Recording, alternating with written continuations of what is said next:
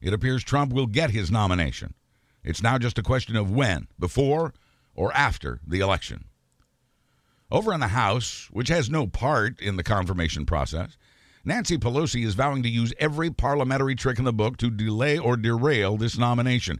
It's unspoken, but that could even include an impeachment of, say, Attorney General William Barr.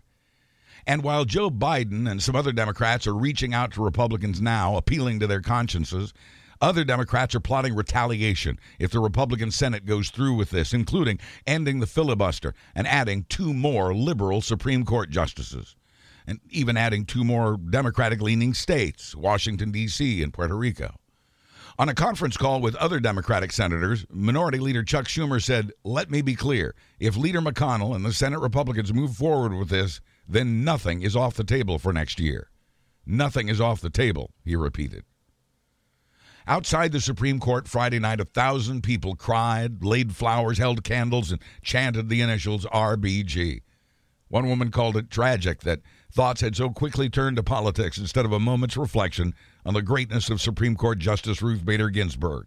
She told a reporter, We can't even properly mourn a woman who was inspiring for many, broke down barriers, who set important precedents for women across this country. Many did what they could in that regard, but they also could not ignore the gauntlet thrown down by Mitch McConnell 80 minutes after we heard Ginsburg was gone. The clock was ticking, and future decades were at stake. Those who know her say Ginsburg would want us focused on that. A moment ago, I mentioned that Trump getting that third Supreme Court pick was extra motivation for Republican voters. Well, as it turns out, it has motivated voters in both parties, and perhaps more so among Democrats.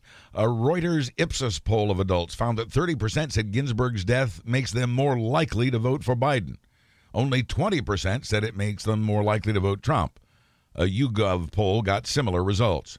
Supreme Court nominations were not a top priority for Democratic voters in 2016. Only about 15% of them said it was back then but it was a top priority for over 60% of Republican voters that year, and it was a big part of their enthusiasm for Trump.